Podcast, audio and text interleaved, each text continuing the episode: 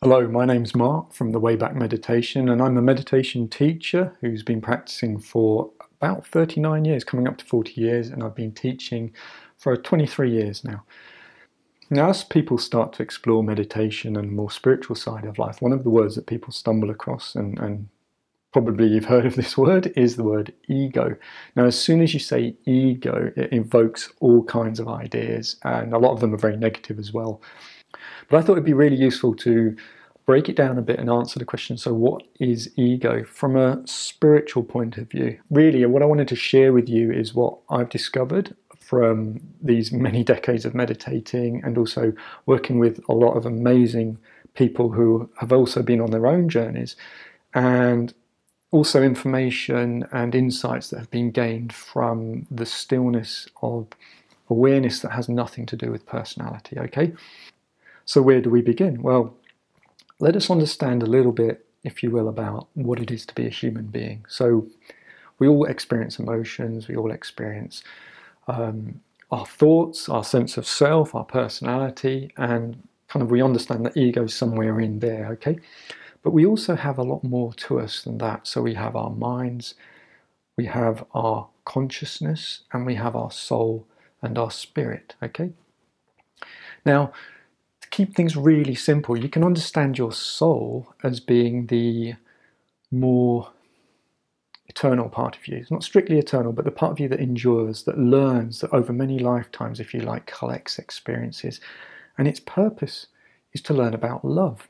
Okay? And then you have your spirit, and your spirit is your, say, inner guiding light that is orientated towards spirituality, to going beyond the limits of the personality and discovering the source, whatever that is, whatever whatever label you want to give it. And again, labels are just labels, but we could talk about it in terms of the source or unity or God.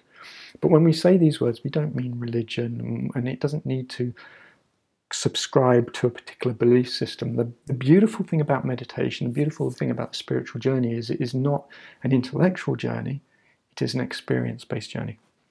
So, through meditation, we can start to discover that there is a part of us, call it spirit, and another part called soul. And both of them really are concerned with love, keeping it really simple. So, it's all about love. And so, these things are in us, they're a part of us, and they're not just functioning when we're meditating, they're actually there all the time. If you like, they're guiding principles within us that are trying to steer us in the right direction towards being more loving.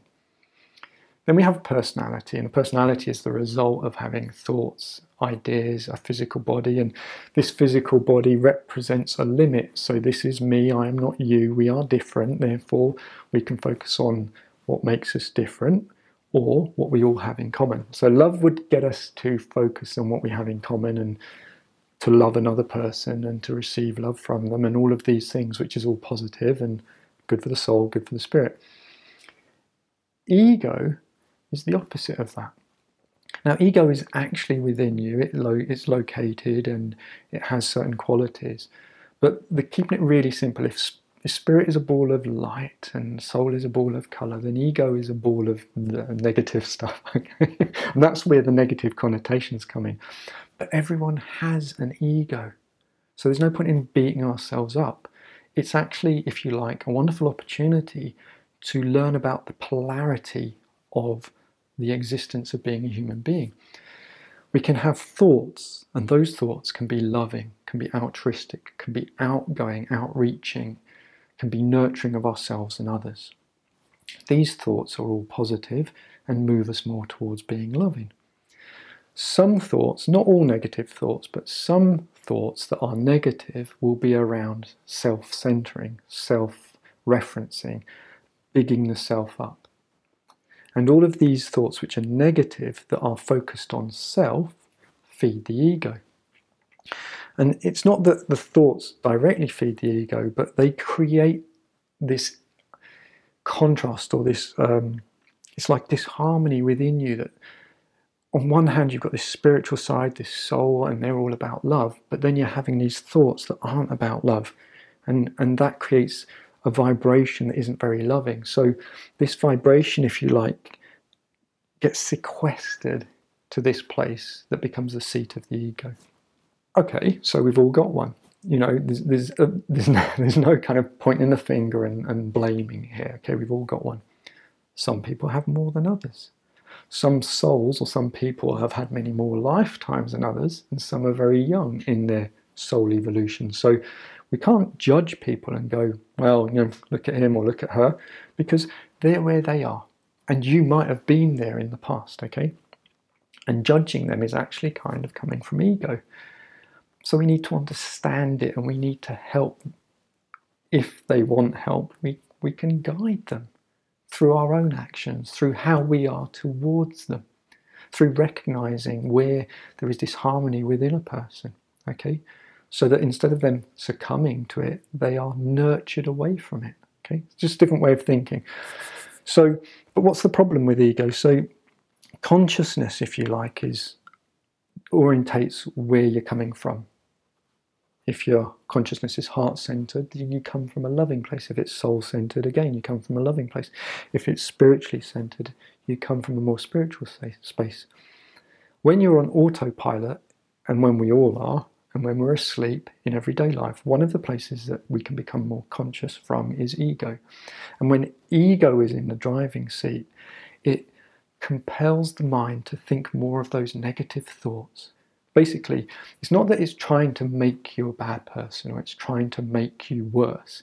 It's just that it's stuck in habit. That's what ego is. And all ego does is reinforce what it is, which is the collection of all of those negative vibrations about yourself. So the more ego is in control, you will start to think more of the same thoughts that created your ego and it reinforces your personality. So ego seeks to maintain the status quo. It doesn't seek to make you a bad person. Unfortunately, the energy of ego is negative. So everyone's got one.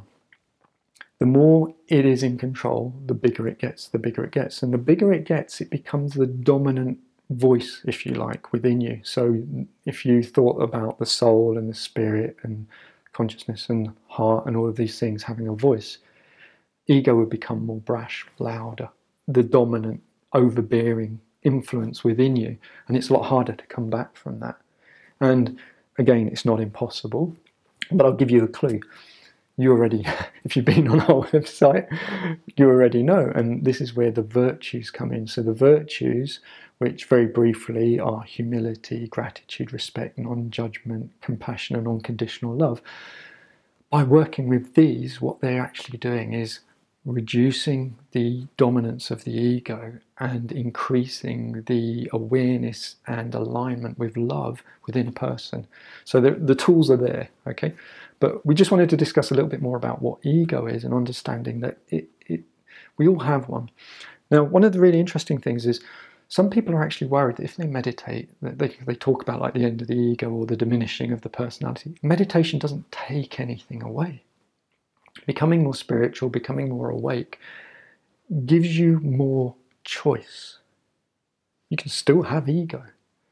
And there will always be ego. All the time you're all the time you're a human being, there's gonna be ego. It's recognize it's not about destroying something or ending something or, or leaving something. It's about discovering what you are. That's what spiritual journey is all about.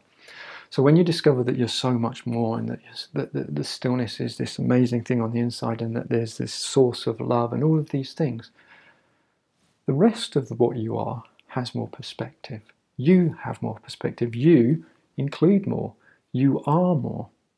And therefore, you have more choice, you have more freedom, you have more stillness, you have more love. There can still be ego. So we don't lose anything in the spiritual journey, but we do gain perspective and we do gain the potential to discover the truth about what we are. So, hopefully, this little discussion has helped understand a bit more about what ego is, where it comes from, what we can do. That the virtues are a really good starting point, and so I'll put some links in here. And with that, thank you very much.